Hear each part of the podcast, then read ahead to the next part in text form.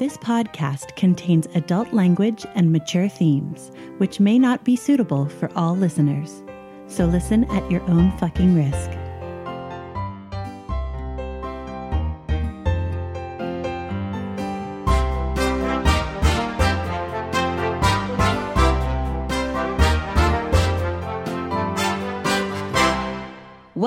Essential NPCs, the podcast where we sample some of the best and possibly some of the worst. tabletop RPGs. I'm Addie. And I'm Tommy. And you're listening to Series 9, Episode 11 Coming Clean. We don't have any new announcements for you this week, so we're going to jump right on into Words with a GM. Hello. Hello, GM. Hello. This Words with a GM Hello. is about Series 9, Episode 10, Project Atlas. So, with this Words with the GM, I really wanted to talk about something that is really important and always uh, the most fun injuries and death. well, yeah, we do see a lot of injuries uh, in the previous episode. Um, I think almost everyone in the party takes at least one injury, a couple of them pretty severe. Characters in Manifest can take injuries as an alternative to damage.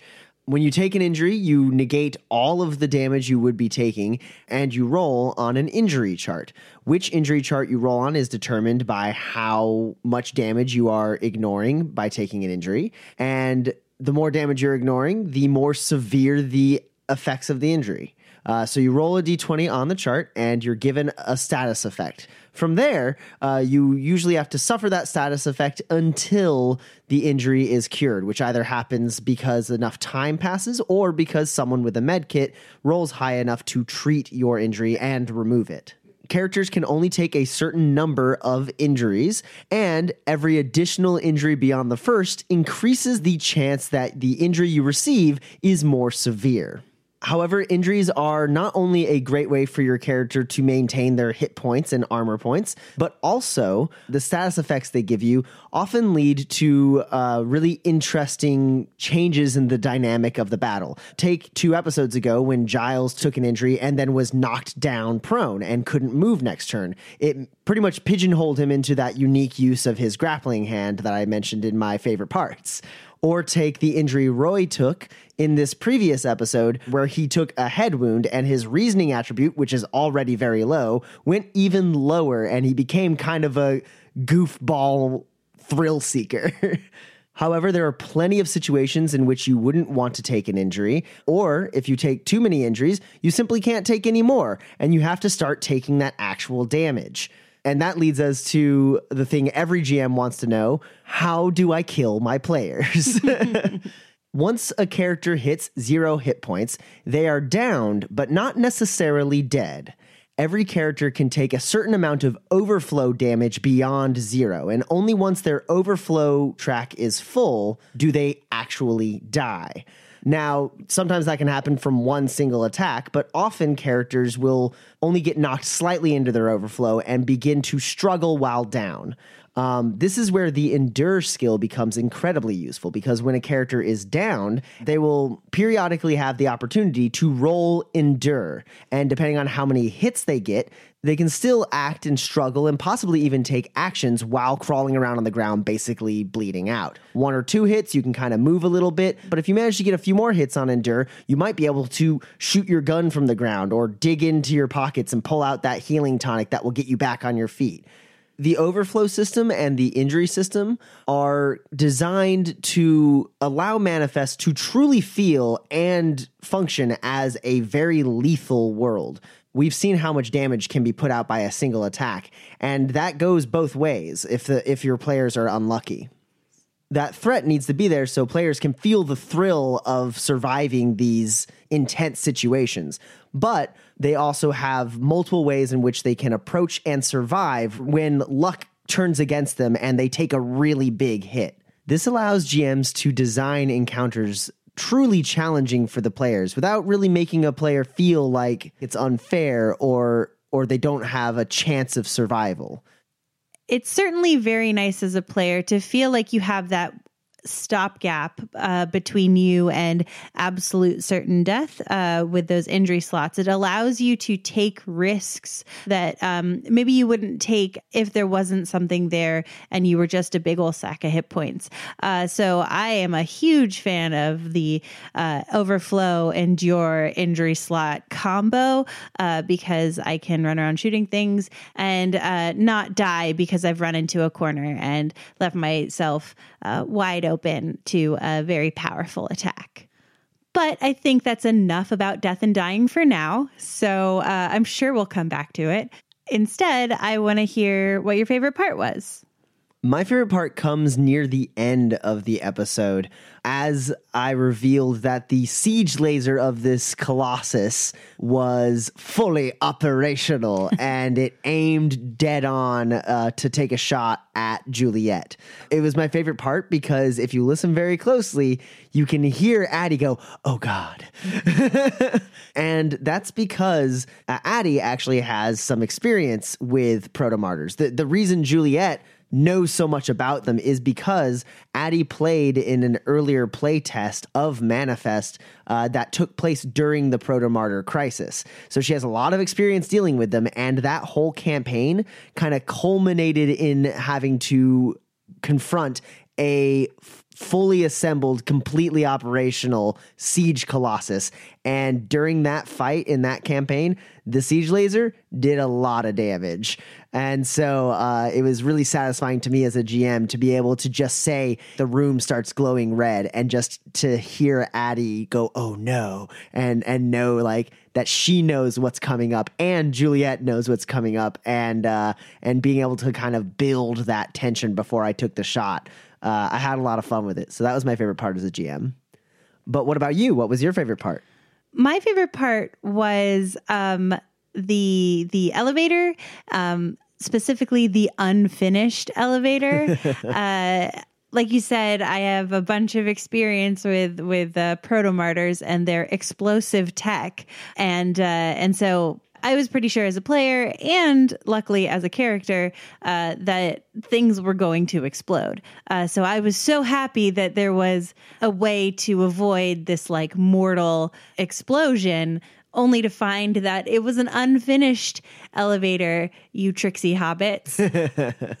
um, and that we were going to die anyway when we got flattened like a pancake. Uh, luckily, uh, we had uh, some quick tinkering, which was great. Uh, so it was kind of all this like tension and then action and then more tension and then relief and then explosions. And uh, it was just a great sequence.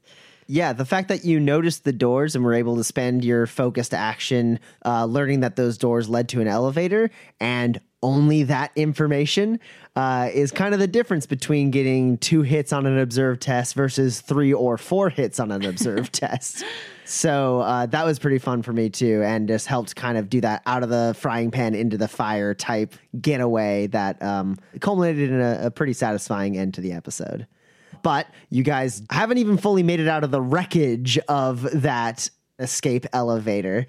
And many of you are still injured, and all of you are still stranded in the salt flats. So I'm interested to see where this posse goes next. So, without further ado, let's move on in and listen to Series 9, Episode 11 Coming Clean. Enjoy. Greetings. I'm Clayton Sawyer. You may not have heard of me, but I'm one of the best bounty hunters in the Badlands. I got a few advantages, you see. First is Sugar, my Ache, and even though I only found her a few years back, my best friend.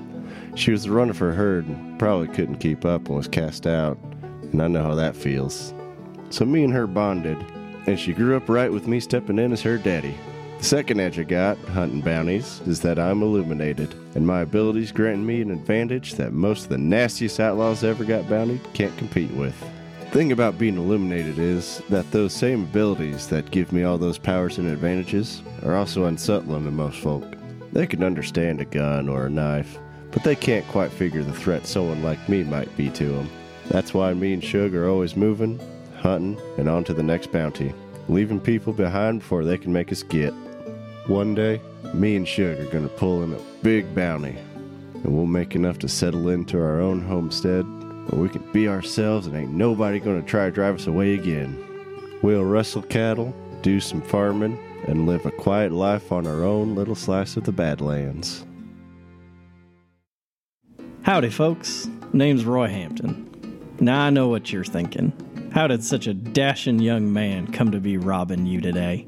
Well, you get to handing over your spurs, and I'll tell you what's what. I grew up in a factory town with my mamas Helen and Kate. Helen was a kind, quiet lady, kept her head down to raise me best as she could. But Mama Kate, she was the kind of woman who couldn't help but stand up for us, even when we weren't asking. In the city, there's two kinds of folks the family and people paying the family. And Mama Kate wasn't about to be either.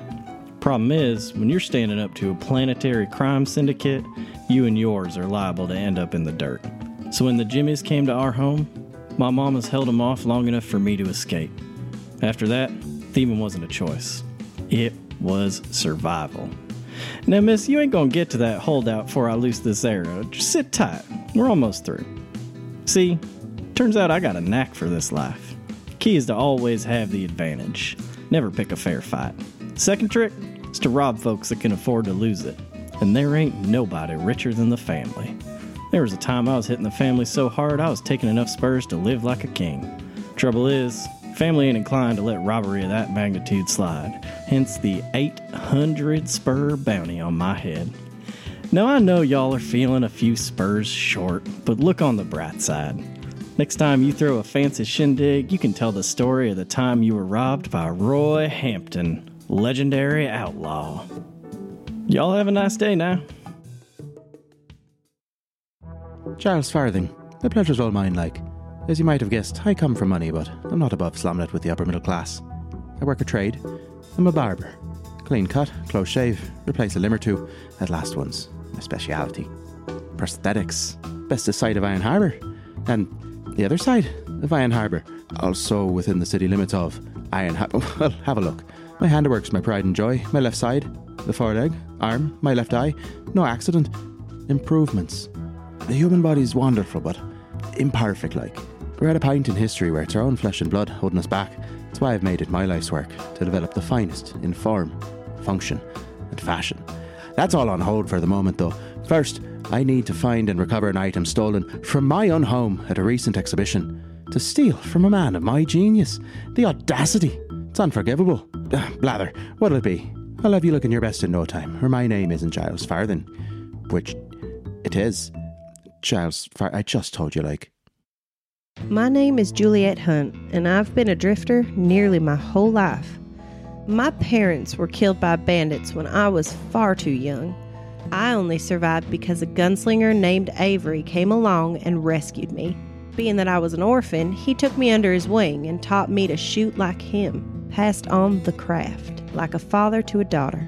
After Avery died, I drifted alone for a time, until happenstance brought me to Cyrus Finch. He's loud, flashy, full of cockamamie ideas, and occasionally a criminal. And I, I ain't any of those things. We ended up drifting together a long while and gotten more than a few situations we never saw coming, including getting hitched. Like all drifters that live past their prime, we eventually hung up our irons and we settled down in a nice little town in the Badlands. Now, I ain't so retired that I won't oblige somebody who's in desperate need of a bullet. And Cyrus has to sate his itch to run a grift from time to time, but by our standards, it's a quiet kind of life. For a long while, it was a pleasant life, until Cyrus up and disappeared without a word. Now, he ain't the most communicative individual, but I just got this gut feeling that something ain't right, and Avery taught me better than to ignore my gut. So I've closed up shop, took up my irons, and set out drifting again. My Cyrus is out there somewhere, and I'm gonna find him. And when I do, oh boy, he better be in need of saving. Otherwise, he's in trouble. Last time we saw our drifters, they were skyrocketing out of an underground complex that had housed a group of proto martyrs who were constructing a gigantic bipedal mech known as a colossus. our drifters managed to destroy the Colossus, and uh, like any good proto martyr tech, it went into a self destruct sequence, and they jumped into a rapid ascension elevator and burst through the crust of the salt flats moments before they were destroyed in conflagration. You all slammed down on the ground, uh, kind of in a heap in the twisted wreckage of this elevator. Uh, and Sugar uh, has run up to see if you're all okay. Um, you feel as the telepathic link you all have uh, fades away. And you've completed your mission for Pepe Dantoro, And now you are injured, wounded, maybe a little psychologically scarred, and in the middle of the salt flats. What do you do? Okay. I'm going to go help everybody up, seeing as I'm only lightly injured. Oh, hell. Y'all right? Getting too old for this shit. Ugh. I might have actually broke my hip. Ugh.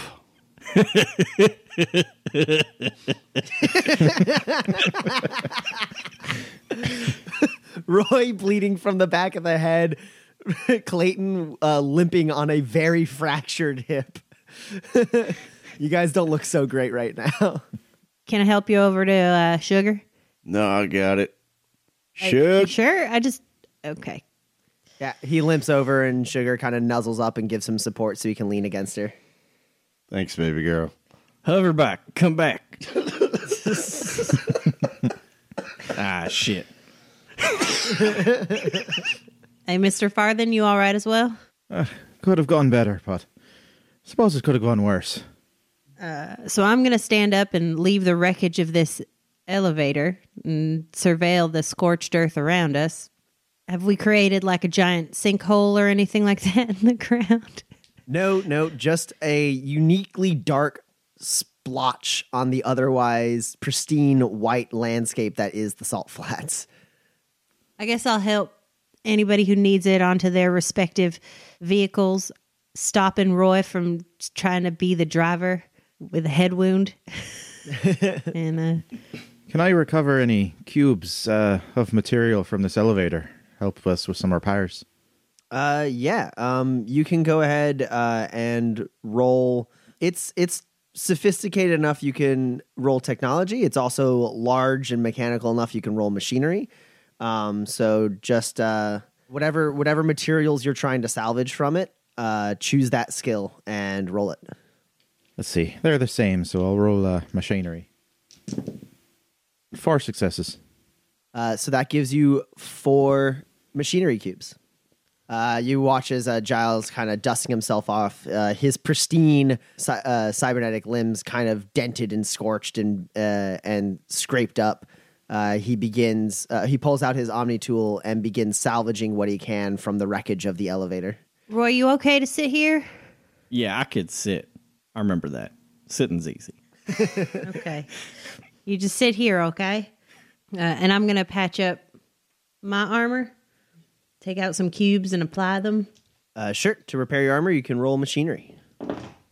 So that's two hits. Um, so that'll be five armors. Is that right? Yeah, five armor points are restored to your armor. I'll do the same with mine. Go ahead and roll it up. Three hits. That'll give you six armor points back. I see everyone repairing their armor, and I'll, uh, you know, rebuckle some buckles and sort of rezip some zippers on mine. I ain't got cubes or the skill to fix it, but like, I'm working on it right, maybe. I'll give Roy a hand. Roy gets five armor points as well as I got two hits for that. Julia, you mind helping me out with mine when you're done? Uh, sure. I will do. I will do that. And I grab another machinery cube and I head on over to uh, Clayton and see what I can't patch on him, his armor. Uh, I got no hits. Okay, well that still heals three armor points even without a hit. Here, I, I got another machinery cube. I'll just I'll put the finishing touches on it. All right. Yeah, sure. I get it. It's your armor and you want it to look the way you want it to look. I, I can understand that entirely. You know, a machinery cube won't work on that hip there, though. Yeah. Why don't you let Giles take a look? Uh, Giles pulls out a, a modest med kit. And uh, Giles, if you want to try and treat that injury, uh, you can roll first aid. It is a class three injury, so you need four hits in order to successfully treat it. Uh, Mr. Giles, would you like a, a hand? I have a little bit of practice in assisting medical procedures. Couldn't hurt. All right, Clayton, I'm just going to hold you down real tight, okay? Wait, what? Uh, they they lay you down, uh, and and Giles starts scanning you with his med kit. Uh, Juliet, you can roll to assist. I got two hits. All right, so that's a plus two for you, Giles. One hit. Uh, unfortunately, this is beyond your expertise, Giles. You are a beautician, a barber, a tinkerer, but you're not a doctor. And your medkit's uh, supply of medication is somewhat limited. So, um, unfortunately, you're not able to uh, heal this injury. So, Clayton, uh, it'll take three rests for that injury to go away. Hey, how are y'all dealing with like the persistent wet on the back of your necks? Do you guys have like a scarf or how, how do you handle that? I think he's asking for help there, Mr. Farthing. Do you think you could uh, give Roy a little bit of that uh, treatment as well? Sure, let's take a look. This is also a class three injury, so it will take four hits to uh, cure. All right, Roy, I'm just going to hold your head real tight. what? Why? All right, go ahead and roll to assist, Juliet. I got three hits. All right, that's a plus three for you, Giles. Three hits. I'll use my last grit to twist the knife, uh, which is ironic in that it helps the healing process. So that'll give you four hits. Uh, so you're working on uh, uh, on the head wound, and uh, you know, working in the the head hair area is more your area of expertise. Uh, so um, uh, while you're at it, you also give Roy like a nice little cleanup trim, uh, uh, make his hair a little more uh, a little more stylishly cropped, uh, and you manage to uh, stop the swelling, uh, stop the internal swelling, and uh, Roy, your reas uh, your head wound injury is cured, and you no longer have a minus one to reasoning and awareness. Ah, dang. That weren't like a normal persistent wet on the back of the neck, was it? I don't know what normal that would be, but um, no, not normal. Not for the salt flats, anyway. What What about you, Mister Farthing? Are you uh all right as well? Oh, I'll be fine. All I need is a bath and to feel Pepe Dantorum's neck beneath my hands. I hear that. Uh, I suppose we could get a little bit of uh, traveling before the day's out if y'all are in for it, or we can uh, rest here and start fresh in the morning. Uh, I ain't keen to camp near a big old crater. There's a 500 foot cube cavity somewhere beneath us that could cave in at any minute, so It's probably in our best interest to get out of here. So you guys double up, two on the hover bike and two on the Ache, and you can make some headway. It's uh, uh the closest settlement that you know of is Hope's Edge on the northern border of the Salt Flats. You can make some decent way there. Uh, it's about a day and a half ride, and you can you can get the half out of the way tonight. You set up camp in the middle of the salt flats. Uh, you're able to rest, uh, which will help some of you regain your uh, regain some hit points as well as begin the natural healing process on some of your injuries. Next morning, you're all able to kind of wake up, still pretty beat. You all look like crap. There's almost uh, there's almost no inch of any of your possessions that doesn't have salt on it at this point. Um, sugar sugar is so discolored. She is in dire need of a bath. Uh, uh, her normally beautiful red coat is just completely matted with with white crystallized salt, and uh, she doesn't look very happy about it. Uh, in fact, I need Sugar to roll an endure test for me. Uh, two successes. Uh, okay, so Sugar is going to take four hit point damage on the way out of the salt flats as uh, she is suffering under these conditions in which very few animals can survive.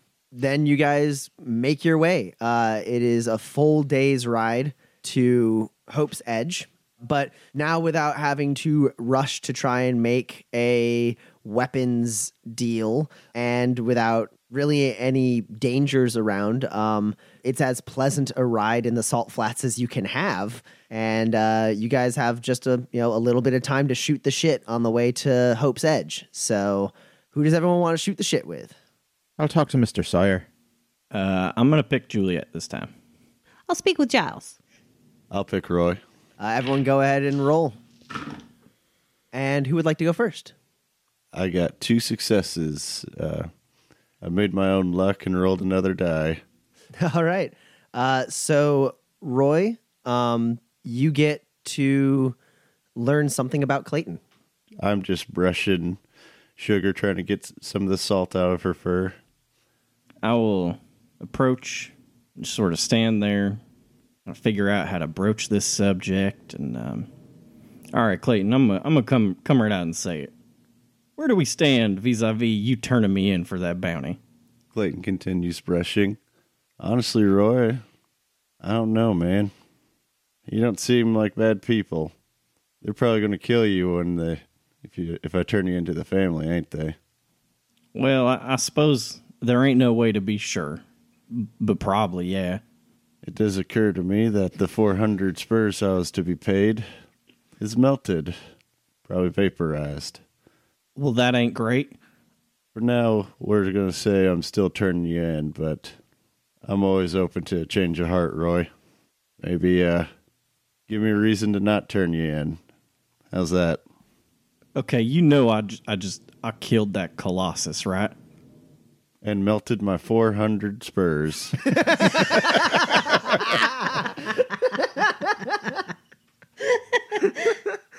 I like o- I- I open my mouth to respond, and then then I- I think I think I just leave. I think I just walk away at that. I ain't got a response for that. It's gonna the the decision not to mug that inca- incapacitated protomartyr is gonna haunt Roy. uh, and Roy, who did you pick? I picked Juliet, and I got four hits. All right, Juliet and Roy. At some point during the day, uh, as you travel through the salt flats, the two of you bond over something. All right, after that baffling interaction with Clayton, I guess I'm on the motorcycle with you're you're on the bike with me, right, Juliet? I am, yes. All right, I'll uh, sort of lean back as we're driving. Hey, see you um, you're pretty handy patching up armor, and I, I sort of always figured like capital G gunslingers were more you know instruments of death and nothing else. I mean, gunslingers are people too, Roy. Well, I'm learning something new every day. When you get to fighting righteous war in the Badlands, uh, you end up picking up a couple of talents. Uh, but I mostly didn't really start learning how to do that stuff until uh, after I settled down uh, back where I'm from um, now, where I live now, I suppose. Uh, I own a general store, and, and people come in uh, whenever the blacksmith's out of town or out of cubes and uh, and asks me to patch him up. I do what I can. Um, Cyrus is better than it, but he's got less patience. Uh, so uh, that's that's pretty much it. It's just a, a long time of practice. When when you're wearing when you're getting shot at, you got to learn how to fix your your stuff. Okay, hold on. So you, a capital G gunslinger, married, uh, uh, not quite made man in the family, and then retired to small town life to own a general store. With the occasional excursion elsewhere, yes. Well, hell, got more in common than I thought. Uh, yeah, I, my my family used to have a general store back uh back before. Oh, really? And uh, I guess before you left him, or Uh, that that weren't my choice, as it were. I mean, I told you I robbed the hell out of the family. There's a reason for that. Well, I'm sorry to hear that, Roy. I lost my family when I was young, too. I understand how tough that can be. You and I could have been switched, seems like. Makes me think that that, that bounty we're working towards for you ain't ain't necessarily worth it, though it would do a lot of good in my town. But I understand that sometimes you got to look at the bigger picture, I guess. If you could mention that to Clayton, maybe. Well, Clayton ain't very wordy. Coming from me, that's something. Uh, but but I think that uh, he's had it hard being illuminated, and I think that he just wants to find a place that he can pay for and, and live in peace. You know, I think that's if he's waffling, because it turns out you ain't such bad folk. I think it's probably something along the likes of that. He just wants some peace in his life. Hmm.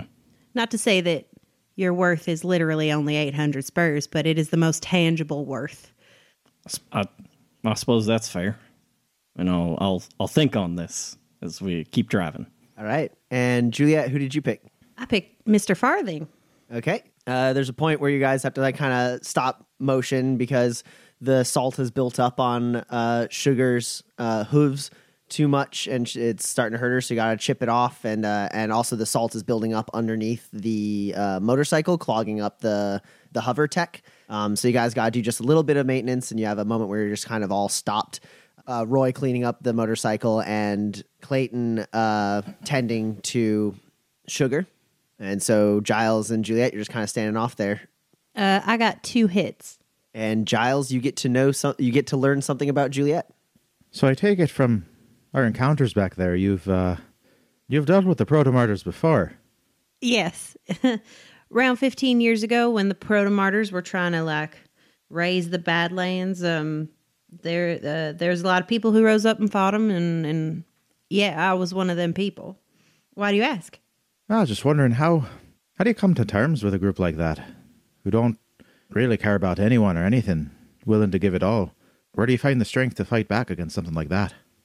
I think that's like sort of a misconception a little bit. I don't think that it's like strength or bravery really until you're like out there facing them. I think it's just mostly like it's the thing you got to do, right?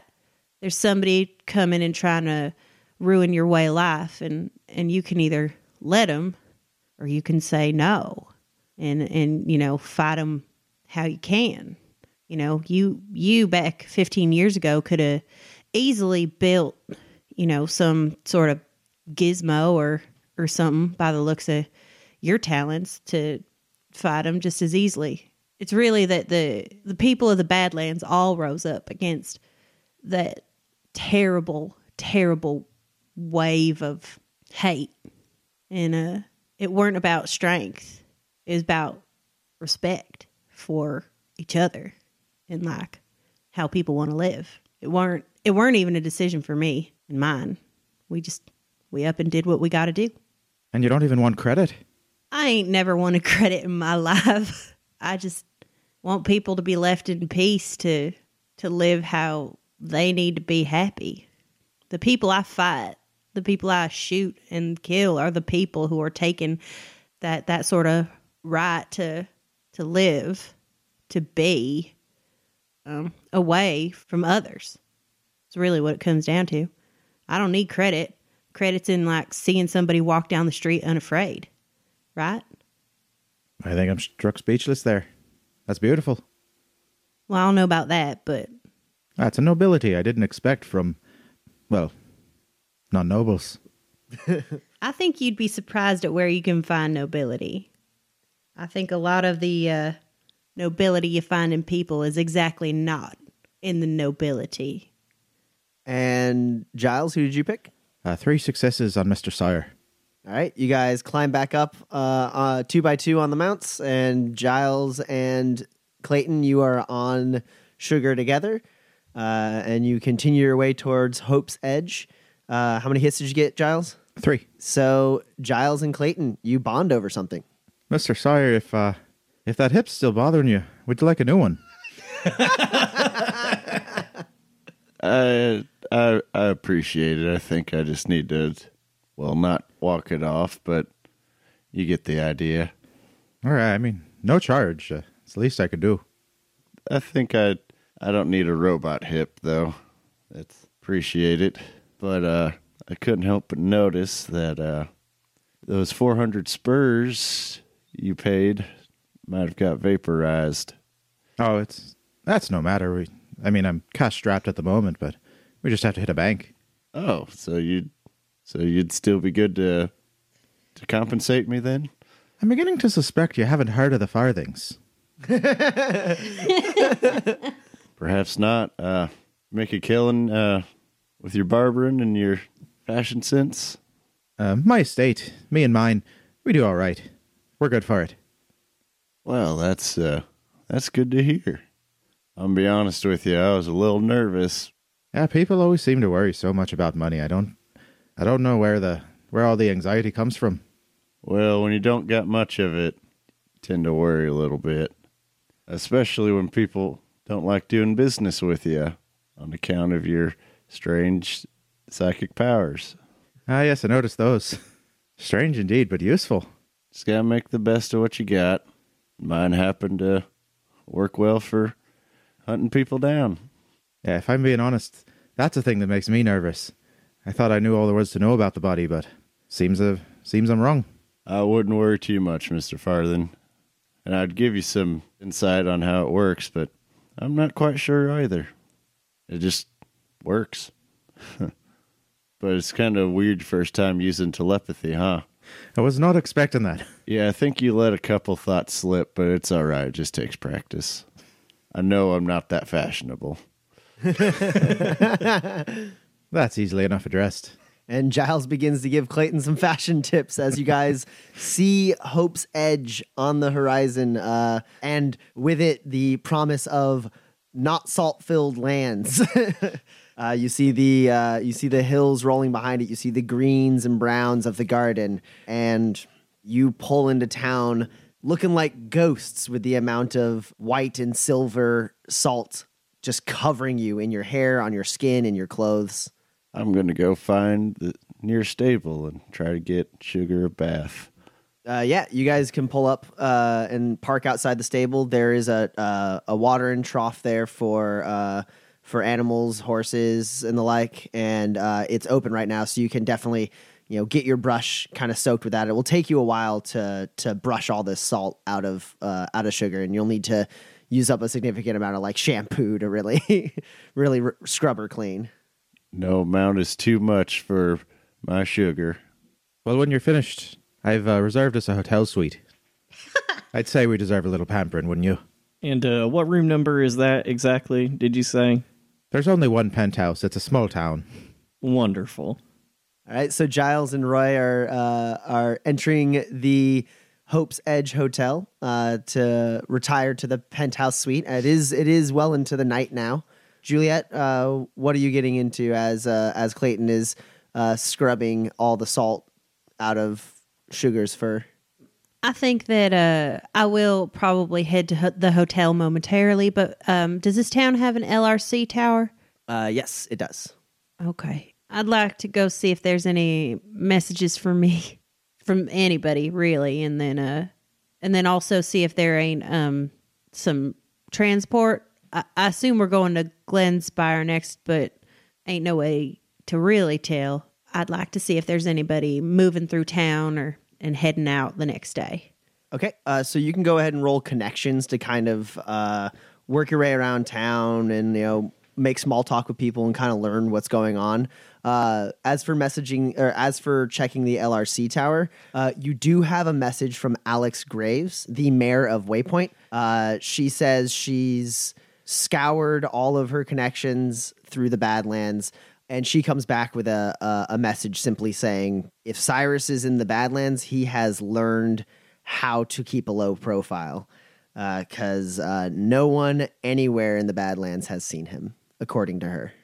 I'll send her a message back just saying like thank you for keeping an eye out and, and then I guess I'll leave the LRC tower and see uh, what three hits will get me on connections. Okay, so uh, it's the middle of the night.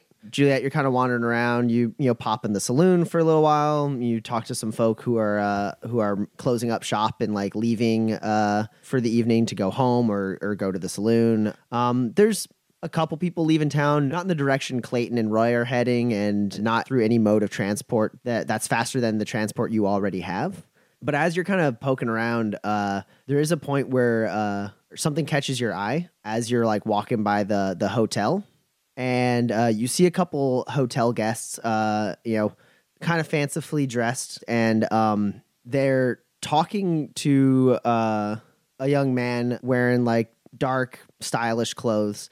Um, and uh, they're they're talking with him. They're having kind of pleasant conversation, and then you see one of the hotel patrons um, hand him some money, and then he pulls out a little pouch and uh, hands it to them. And when they open it up, there's a slight glow from it, kind of a a pale pinkish yellow glow, and uh, and you're pretty sure you just like witnessed a drug deal.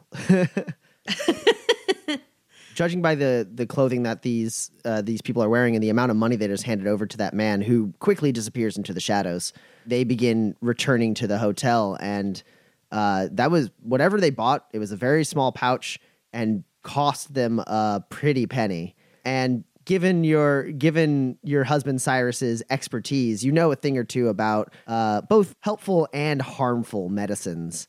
And there's not a whole lot of options in the drug department for what this could be. You're pretty sure that those two hotel patrons just purchased some stardust, which is an extremely rare and expensive sub, uh, illicit substance uh, that can only be made by breaking down and synthesizing raw luminescence. Okay. I'm not entirely sure what to do with this information. Um, there's like something niggling at the back of her brain, but she can't put a finger on it. Um, so instead of uh, poking her nose in other people's business that they are choosing to do, um, instead, uh, she'll just return to the penthouse and uh, see whatever shenanigans Giles and uh, Roy are getting into. Yeah, the penthouse sits at the top center of the Hope's Edge Hotel. It is uh, large enough to house six residents, uh, all in their own separate rooms with um, with large, luxurious, comfortable beds. There are two baths, which I'm sure Roy is at least occupying one of them. Uh, there's all sorts of bath salts, uh, presumably presumably locally sourced and uh, and other minerals that uh, clean your skin nice and deep, give you a nice scent. There's complimentary silk robes, a reasonably sized kitchenette with uh, fully stocked uh, with a bar.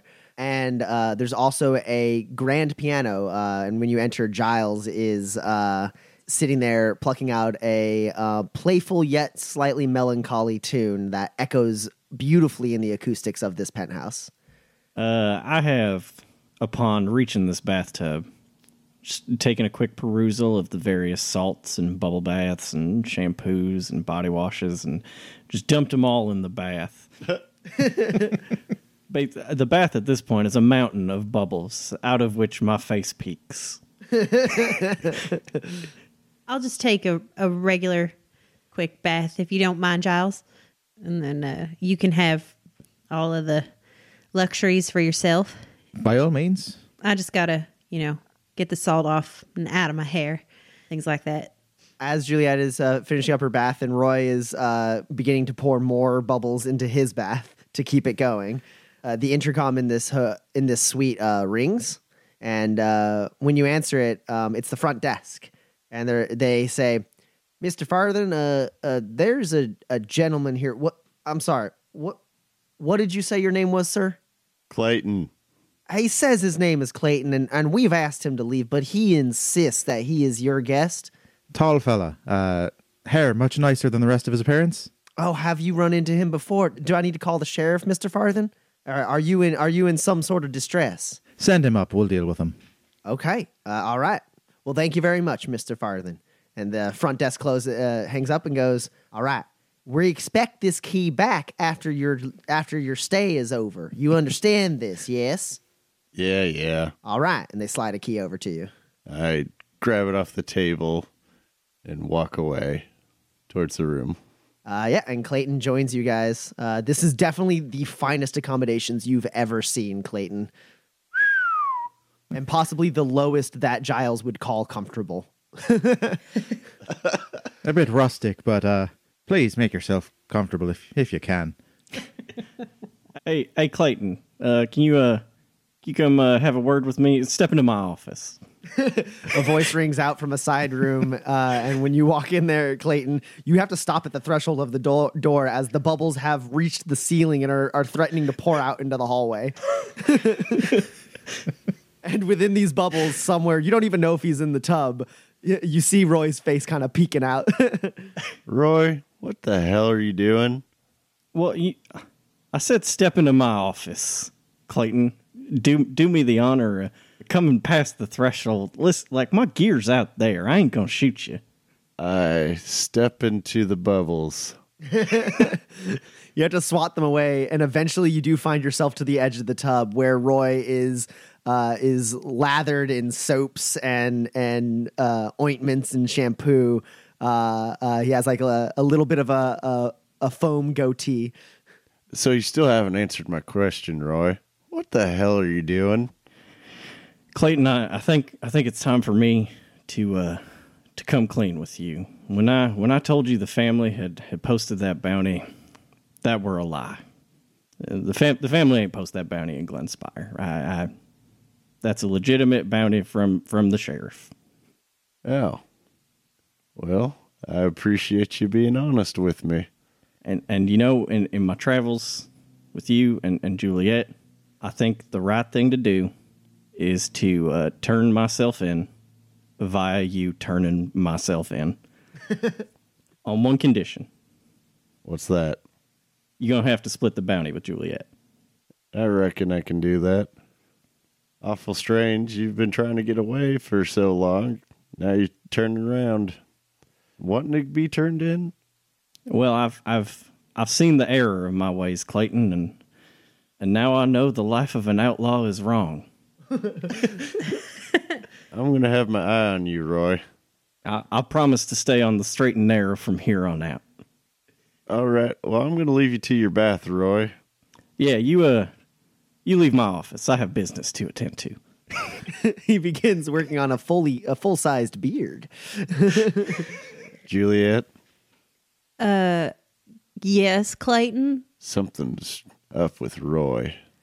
Okay, can this wait until I'm done with my bath real quick? He's saying we should turn him in. I think he's planning on escaping soon. Uh, okay, but On the condition that we split the, his bounty. oh. Well, sounds like he's trying to do some good, Clayton. And it turns out is just a normal bounty posted by the law, not even by the family, like he told me before. I reckon that that, that that's true, Clayton. I mean, it's uh, more likely than not that the sheriff did put a real bounty out and isn't owned by the family. But what if he's just saying that? So I'll say, no, I'm not going to turn you in. And really, that's all his plan all along. Can you hand me that towel, please? Uh, Clayton covers his eyes and uh, reaches in and throws a towel in the direction of the sound. Okay. There's like a, a half a minute where it's like sounds of somebody getting out of the bath. And uh, Juliet, you know, like wraps up in a towel and walks over the door, opens it, and goes, Clayton, you are a bounty hunter. He is a bounty. He's a good person, probably. But honestly, he got himself into trouble and he's asking you to turn him in. Either he's legitimately seen the error of his ways, or this is a conspiracy that is at least three or four layers deep.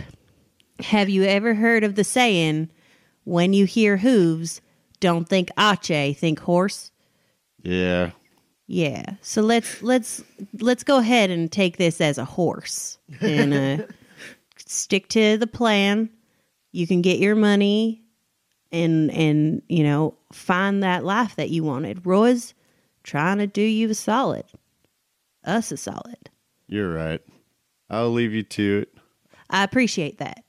I'll, I'll go ahead and touch base with Roy, and we can we can uh, head towards Glenspire. Okay, as soon as we're done with whatever we have to do for Mister Farthing. Sounds good. Okay. Now I'm going to take a bath now. Don't come in again. Sorry. Okay. I get back in the bath and finish bathing. And somewhat early in the next morning, uh, there is a knock on the door to the suite. That must be room service. I'll be right back. Uh, it is in fact room service. They wheel in a uh, a glorious breakfast buffet, uh, similar to the one that Pepe had spread out um, in the dining hall when you met him. Uh, they bring it out. They set it on the uh, uh, on the central table of the suite, and then the porter approaches you, Giles, and says, "A message for you, sir, from the LRC tower, as per your request." Oh, thank you, like. And they uh, uh, he hands it to you, and then like kind of stands there awkwardly. I pat him on the back. Oh, all right then, sir. You have a good day. He looks a little dejected and walks away. Why do they always stay around? You'd think once they've done their job, they'd be eager to go. They're you just okay. okay. They're waiting for a tip. They're waiting to be paid. Their wages. You pay their weight for going above and beyond. No, you never done that. Above and beyond, he's a courier. Okay. Juliet makes a mental note to leave some spurs behind. The message is uh, from Pepe Dantoro in response to uh, you uh, reaching out to him when you got to Hope's Edge, uh, saying that um, the proto martyrs were dealt with.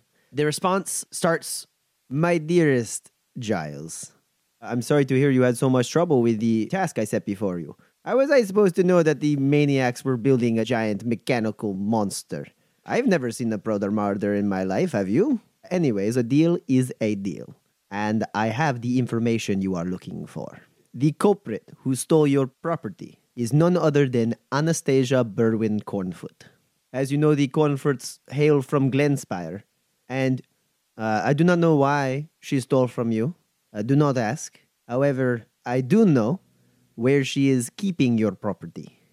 Anastasia recently purchased the Addington Downs Jackalope Racetrack in Glenspire. There, in her private vault, she is hiding what she stole. Uh, the vault, as far as I've been able to discern, is hidden attached to her private viewing box and the top floor of the stadium. I wish you the best of luck in recovering what was taken, and I can't wait to hear the gossip. Uh, let me know if you need if you need me to ser- search out any other information.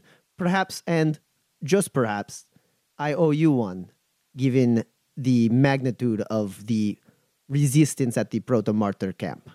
Sincerely yours, Pepe Dantoro. Oh, P.S. Your drifter friends searching for Mr. Finch? I will have their information soon. I suggest you send me their LRC call signs so that I may reach out to them once I have it. Well, friends, looks like we're off to the races. the races? The item I need recovered is being held at a jackalope racetrack. We'll need access to the private box. And uh, where exactly is that Jackalope racetrack? Have you heard of Glenspire? You want to hit Addington Downs? Is that a problem? No, it's just it's sort of like, I mean, there's obviously you know Glenspire Mutual, and then sort of the family's private vault, and then Addington Downs on the list of like biggest of the big scores of a lifetime. I can't tell if you're nervous or excited. Excited. So what? We've got to like go break in and then like steal what now? I feel we can discuss it on the way. Uh, the important thing is we get moving. It's almost the end of the racing season. Hey, okay, you ain't a thief.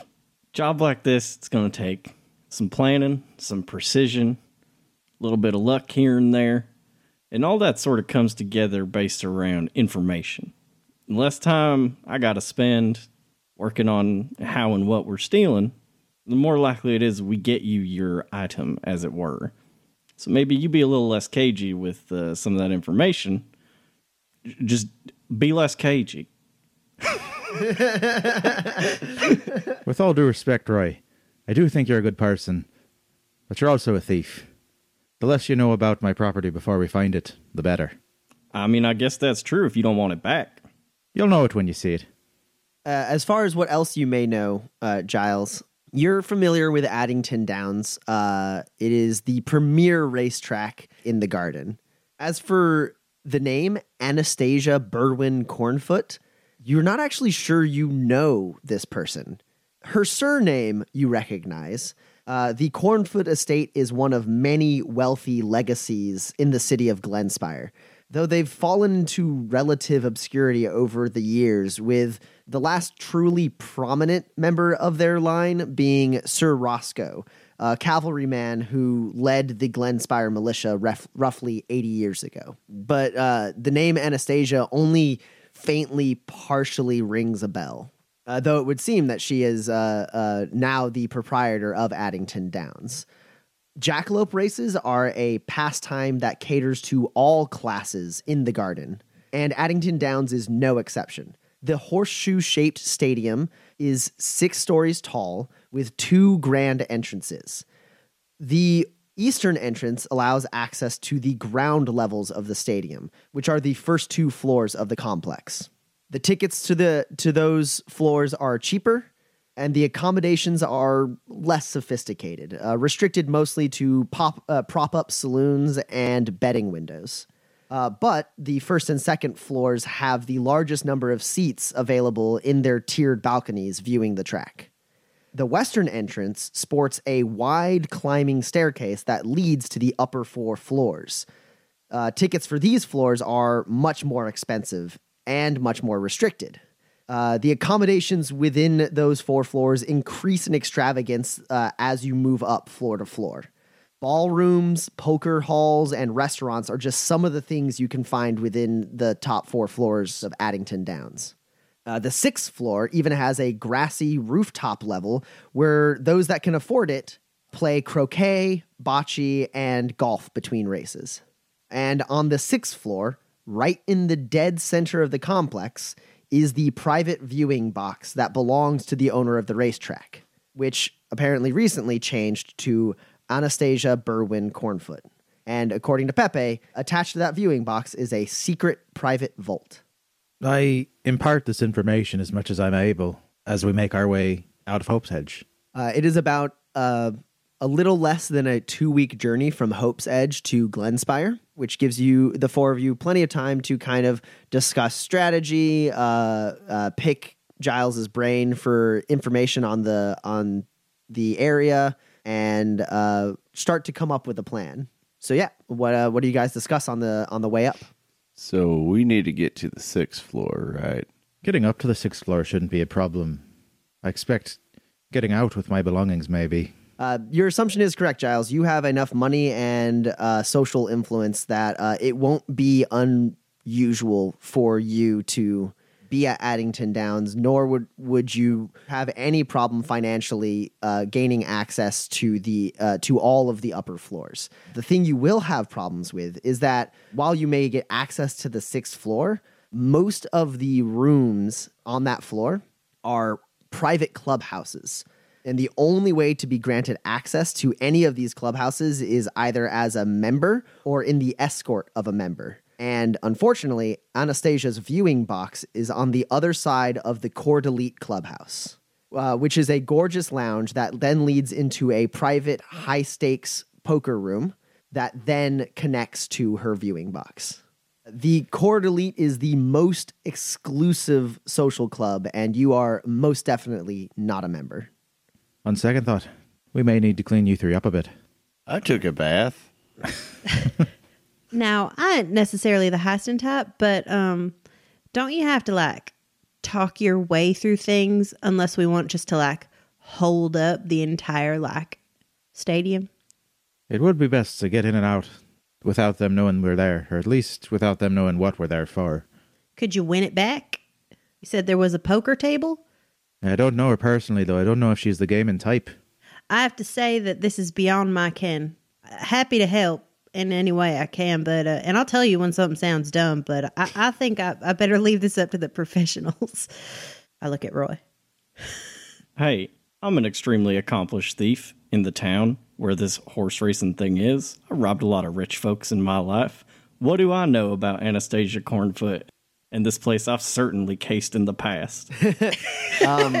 Go ahead and roll connections. You can do so at a plus four, given the fact that your, both your history and your path benefit you here. Uh, I'm gonna go ahead and spend grit to play to the gallery and count this 13. All right, I got five hits. Uh, so, Roy, you've been sitting here while uh, a gunslinger, a bounty hunter, and a privileged barber uh, try to figure out how to pull a heist. And you have information that Giles might not have. Giles knows the Coeur d'Elite. If he were to think really hard on it, he'd remember some of their names and maybe some of the gossip that like revolves around them. Um, but you, having been a very successful outlaw in the city and having only targeted basically people like Giles, uh, uh, as well as uh, members of the family. There's been plenty of talk amongst the criminal element about robbing various uh, members of society, including effectively all of the prominent members of the Coeur elite. No one's ever really tried to pull the trigger on that because the risk is is too high. But there's a there's a few members uh, that you can think of. Uh, again, you don't know a whole lot about Anastasia Berwin Cornfoot. You know that she is uh, she is currently the most prominent Cornfoot. Um, she is just a, a, a year or two older than yourself and Giles, but uh, the the Cornfoots aren't really movers and shakers. Uh, they are just very wealthy. There's also uh, Frobisher Tinnan Fiddleworth. He is an, an older gentleman who uh, financially supports the uh, Glenspire militia to excess, um, and he, that buys him a significant amount of political power as well as security. He's been known to either commission the militia or hire mercenaries to hunt down anyone who steals from him. There's also Pataya Nightingale. He is uh, a restaurant mogul in Glenspire. He owns most of the prominent restaurants that cater to high society and even has some money invested in uh, middle to low class restaurants as well. The reason he is most despised amongst the lower class individuals in Glenspire is because his influence extends far enough to make it uh, to raise the taxes and cost for importing and exporting uh, produce uh, to the point where mom and pop's butcher shops or groceries uh, struggle to stay afloat. Uh, and then another name that comes to mind is self titled Baron Joseph Arcturus Adams, one of the most thorough and cutthroat businessmen in Glenspire his empire spans this entire region of the garden, ranging from mining operations to farming operations to even uh, medical operations. He has a hand in every type of trade that happens around Glenspire. Uh, and you know, particularly given your your criminal leanings, Roy, that uh, Arcturus Adams is not above uh, smuggling in and out product, legal or otherwise through Glenspire um, in order to evade taxes. You've known a couple people who have hit it big by doing a smuggling run for Adams, and you've also known a couple people who have mysteriously disappeared after doing smuggling smuggling runs for Adams. And you honestly don't know whether or not those were loose ends he tied up, or they just retired and moved away. So I've been listening to y'all yapping back and forth, and frankly, I would be surprised if y'all could steal a candy bar. Here's the thing every thief in Glenspire has a dream of, of robbing Addington Downs. Trouble is, eh, I've been a solo act for a while, and, and I got a plan, but it does require a team. The thing is, you won't get out of there with your stuff, you won't get away scot free. Can't just rob Anastasia Cornfoot. You're going to have to rob all of them. Go on. We can figure out a way to break our way into that private viewing box, and I can crack a safe. Don't matter. But we break in, and that's all that's missing. I reckon she's gonna come for you. She knows it's yours, I assume. She robbed you. That's how robbery works generally.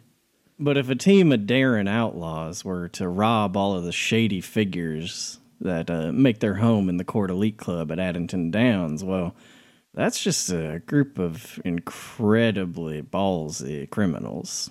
And that'll rile up some some ruckus here and there, but I reckon you could get home and live the rest of your life in peace. I'm interested. I ain't against the rich robbing the rich in their weird rich people games, but uh, ain't nobody gonna die, or else I ain't helping you. Oh, believe you me, ain't nobody got to die for this to work. I mean it, Roy. Nobody dies. I told you before I ain't ever killed nobody that didn't earn it. And that's the truth. Am I going to have to wear a dress? Please say no. I mean, you're going to need to at least wear a pantsuit. okay. Clearly, you got a lot of spurs, Giles. That's going to get us access. Getting in the building ain't the hard part. Well, if you're talking about the Coeur d'Elite, it's a little more difficult. I'm rich, but they're as far beyond me as I am beyond you. Can I suggest, listen, maybe just think for like two seconds before you say words, Giles. We're all people here. Sure, yeah, you ain't in the Coeur d'Elite. But I could put some feelers out, you know, talk to some of my old contacts in Glenspire. I can get us some uh, fake IDs, as it were. And uh, with your help uh, regarding the fashion and the spurs to back it up, it ain't that hard to look like high rollers. And if I know the rich folk of the Coeur d'Elite, there ain't nothing they love more than taking new money as cash and turning them into poor folk. Would it be safe to say that uh, all three members of the Coeur d'Elite they'd be storing their stuff in uh, in Cornfoot's vault or a vault of some kind in the Coeur d'Elite club? Uh, that is not a super far leap. Uh, there's no way to know for sure, but the the it is a secure vault attached to the Coeur d'Elite clubhouse, um, and the ownership of Addington Downs has basically just passed around within members of the Coeur d'Elite for uh, years now. So uh, it's possible that it is a shared vault, at least to some degree. Now, I ain't been inside the vault at Addington Downs yet, uh, but in my experience, standard operating procedure for places, you know, like a casino or a racetrack is they got a big old vault door and then safe deposit boxes inside, and each person got an individual key. Is that a fair assumption to make here? Uh, yeah, if it is if it is in fact a shared vault, uh, it's very likely that it follows that same kind of procedure. Now, once we're in the Coeur d'Elite Club, we can't all exactly just sit down at one big high stakes poker table and say, Hi, the four of us just walked in. We're separate and not together at all. Let's gamble. so I, I, I, think I'm I'm a pretty good player of cards, but you know, I ain't gonna say I'm the best. So someone's gonna need to uh, sit down at that high stakes poker table. And which member of the Coeur d'Elite is the most uh, gambling of men of those three you mentioned, Tommy? Pataya Nightingale for sure. All right. Now, Nightingale, he's easy enough to take. You can get a lot of his cash just at that table alone. But the biggest thing is you get him riled up. I reckon I could pickpocket him. It's going to be easy enough to get that key to his safe deposit box off his person. Now, Adams and Fiddleworth, I reckon you let slip to Fiddleworth that uh, you heard about some new smuggling that uh, Adams is bringing in, maybe something that's undercutting his business with the militia, and they'll get in each other's faces, get a little angry. I'm sure they've been drinking. It's easy enough to grab the keys off them that way. Miss Cornfoot's going to be harder, but uh, that one we might have to figure out sort of in the room, plan on the fly. But like all the best jobs, there's some moving pieces that are sort of up in the air right up until the last minute. I think this is a solid base to work from, though. I'll take your word for it, legendary outlaw. Finally, some respect. Well, you know, if this works. Like I said, Roy, as long as nobody's dying or getting irrevocably hurt and having their lives ruined, I'm all right with this. Uh, I've been a part of more than a few schemes, and yours sounds appropriately complex with many, many ways for it to go wrong. So, um, uh, it seems like about the right type of plan in my experience. But if you're confident, which at 20, I imagine you are, uh, we can go ahead and play dress up and see if we can't steal some things, I suppose. It's getting me to Cyrus and it's getting you your one last thing before we turn you in. So I figure I'll humor you. And uh, I'm not real experienced in heists. I'll do what I can, though. I do got all my abilities. Look, Clayton, in a job like this, there's a role for everyone, and your special set of skills will do just fine. Well, just let me know what you need me to do. Okay, and as you guys begin to uh, finish forming this plan, You crest over a hill, and there before you is the factory town of Glenspire. You kind of pause there for, for a moment to soak it in. Like all factory towns, it is an expansive sprawl of buildings. Uh, though, unlike San Cordero, which is relatively aesthetically pleasing, Glenspire is much more dark and industrial looking. Uh, there are several factory districts that are constantly chugging dark black smog up into the air, kind of covering the entire city in a haze. Uh, the walls of the of the town are large, thick, and metal, with uh, several access points uh, w- for travelers to come and go. You can even see uh, at this point in the day tons of people uh, waiting in line at certain entry points to uh, pay the toll to enter the factory town, as well as some air travel moving to and from the city. And um, from this vantage point, looking real hard through the smog, you can see the uh, the white horseshoe shaped building that is Addington Downs, the target of your heist. And that's where we'll end our session. This podcast has been brought to you by ENPC Productions, all rights reserved. The Essential NPCs podcast is affiliated with and specifically approved by Tommy Cotton. Manifest, the RPG, is property of Tommy Cotton, all rights reserved. For more information, go to www.manifesttherepg.com.